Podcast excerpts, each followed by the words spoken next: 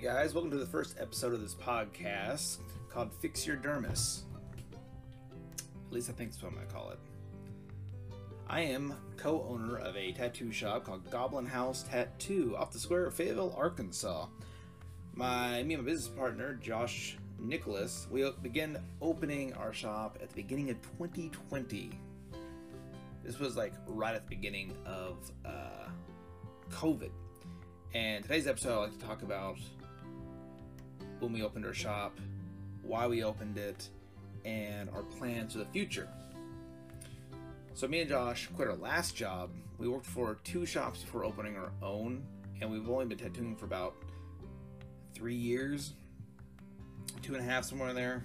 And the reason we did it is because the last couple shops we worked at, we didn't like their business practices. And uh, I'm sure if any of you are tattoo artists, you probably have similar issues. Uh, sort of the old school shop mentality, customer service, and overall cleanliness. Uh, I, the last two uh, shop owners I worked for, they had things where they would cut corners on cleaning uh, when it comes to gloves, wiping down, just general that. Some of them would try would try or have, uh, you know, taken clients of theirs personal information, uh, try to get favors, uh, eyebrow eyebrow, uh, for tattoos, or even start dating clients randomly, and it kind of, and it, and I'm not talking about like, you know, if you're single and you fall for a girl, yada yada. I'm talking about like, they would, you know, try to sleep with every client, and uh, geez, the first guy I worked for, he would actually snipe work from other other artists, and uh, you know, call them out, and uh, it was a big huge thing. We can go into that later, past shops. But we opened a Ronin studio because we we already had two bad experiences, and our let me see, here. I think I think Fayetteville has probably about maybe eight studios in it, offhand, I think. And uh, each one, interestingly enough, each one kind of has a different style, sort of. I say a majority of the, of the ones here also was traditional or neo-traditional. There's a couple of studios that could do the fine line stuff, but I wouldn't say it's anything necessarily to brag about. They're pretty decent. They're okay. Another thing, another problem too was, even though these old shops have been in town for so long, the two that I used to work for, you're constantly weighing am I learning and growing in this environment?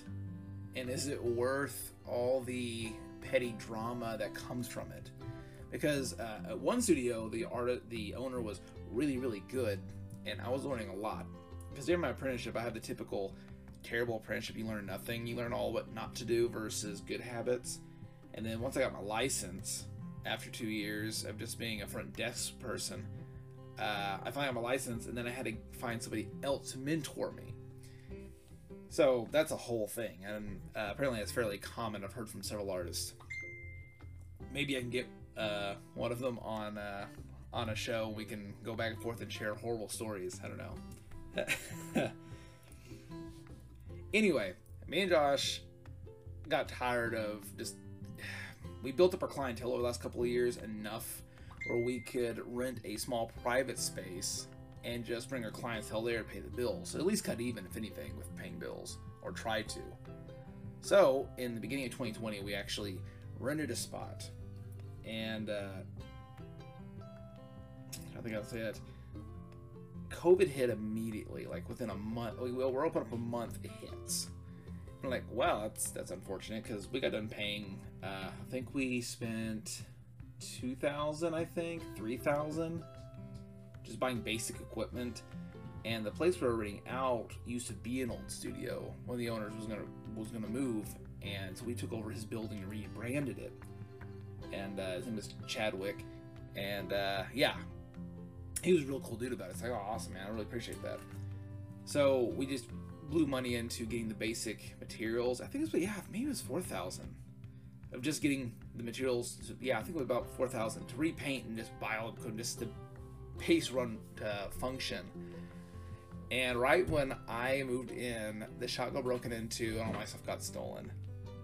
And thank God for donations because, man, I got donations just so I can rebuy equipment so we could open. It's ridiculous. Or uh, or borrow some of Josh's equipment. And you got to think too, when we opened up, even with the break-in, we they give you some machines to start out with until you can really get good enough your technique and you can invest in yourself, right? So I went from my first machine was an old Dragon Hawk that got stolen. Well, I get actually uh, I gave away to another tattoo artist, but uh, that was a little like fifty dollar Dragon Hawk machine, cheap, cheap, cheap. Uh, got me through my apprenticeship, two years is what it lasted, and then I went from there to an Inkjecta Flite Nano or Titan, I forget which one it was. Uh, that was when that got stolen, and then at the end of my second year, right before we opened up the shop, I got a Cheyenne Hawk, which was awesome for like gray shade. So those are the three machines that got stolen, the primary ones. So then I had to downgrade back to uh, some cheaper machines. At least I, I, asked around on Tattoo Shop Talk and a few other areas. And anyway, with the donations, I actually got like a, a I got me a new uh, Inkjecta, and then I got me I got a Flite Nano was the new one I got, and then I got like one called a Humming. It was from Hummingbird. I think it was called a. It lasted about two years, and and then before I stopped using it and got some uh, newer stuff. It wasn't a bad machine. It, the it was like 150 bucks, but the thing was uh, the motor was getting starting to burn out after like a few years, but it got its job done. Anyway, we blow we spent all this money, went through the drama, and opened up a shop. And that's when COVID hit. So a month in that we're about to uh, start advertising and stuff, COVID hits and we're shut down for three months. And yeah, we we survived, but since it was just me and Josh, we didn't really have to worry about uh, other people. And me and Josh are also, I think he turned 30 this year. Um, I'm 33 at that point. 30?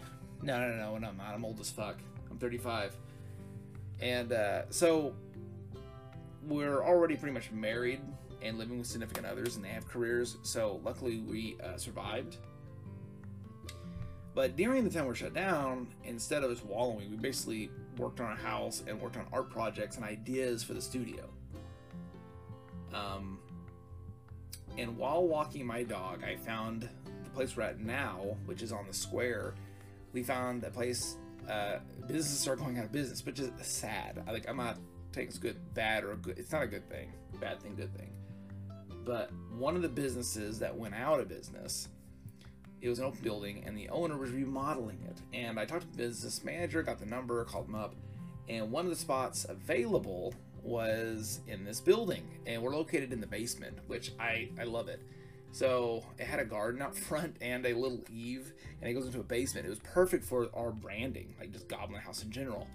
The first place we had before we got shut down during COVID is uh, was this like old little cottage building next to a Walmart. So it was great. It was like it's cool. We have supplies next door, and it's an old cottage building. The parking sucked, but uh, the old man didn't want to do a lease, but he was nice enough to lower our rent during COVID, since a bunch of places were struggling, and we knew we just opened. He knew sort of our plight, right? And well, we told him. I think we paid rent there for about four months, I think. Maybe four, four or five months. Four months. And uh, we had to pull a loan out, by the way. So we keep doing that, paying rent during COVID. Uh, and then we got the new place, and we signed a lease. And then for the rest of the year, we just so we we stayed shut down for an entire year. All of 2020 were shut down. So the first three months were kind of uh, well, two months we were taking a break. third month, I found the basement. The fourth month, we actually signed a contract. And I think for the next four or five months after that, we actually remodeled, uh, helped remodel the basement as far as like painting and that sort of thing. It was great. It was perfect. And that's where we're at now. Uh, we survived 2020 barely, and right now it's just me, Josh, and we have an, uh, a new artist. Our space is pretty small; it's like 900 square feet. Uh, we could probably get a fourth artist in there, but we like how small it is. Three, we all kind of like do our own schedule, so it's we're set up very similar to a private studio. And man, thank God for my clients. They've been so patient. It's been amazing. They they waited out and got their tattoos and everything. It it was kind of a miracle. But uh yeah, so this year, 2021, when that came around, we we opened up. We were working with masks, and I'm trying to think. This uh, year's been kind of a blur, to be honest. We met Shannon after opening up for about maybe. No, we actually met Shannon uh, before we started remodeling, actually. And she was visiting from California because they changed a bunch of laws up there recently about owning about building rights and what you could rent to. So a lot of people in California are actually moving out of California to different states because they're tired of the tattooing laws up there, as far as being uh, it, like greed essentially. And uh, anyway, we said, yeah, well, it'd be great. She needed to transfer her license, but she needed a shop to transfer it from. So we asked, like, yeah, she could work for us. That'd be awesome. She's cool. She's nerdy. Uh, she's a little older than us, but she's definitely more experienced. So we could also learn a lot from her, which is important. And uh, anyway, she said, and she was upfront about this. She like, she said, I want to start my own private studio eventually, and uh, a lot of shops don't like the idea about that because a lot of shops are kind of competitive. If you've been in small towns, big towns, um, a lot of shops in Fayetteville are kind of on College Street. A majority of them are like on the same strip. We're kind of on the square off of that, so it's really nice. There's no one really around us. But it was like, that's fine. Shit. I asked her, it's like, well, if that's the case, could you like teach us until you get it set up? And she agreed, and yeah, it's been awesome. So I've been trying to elevate and grow as much as I can during 2020 and 21, as much as possible. Mainly 21.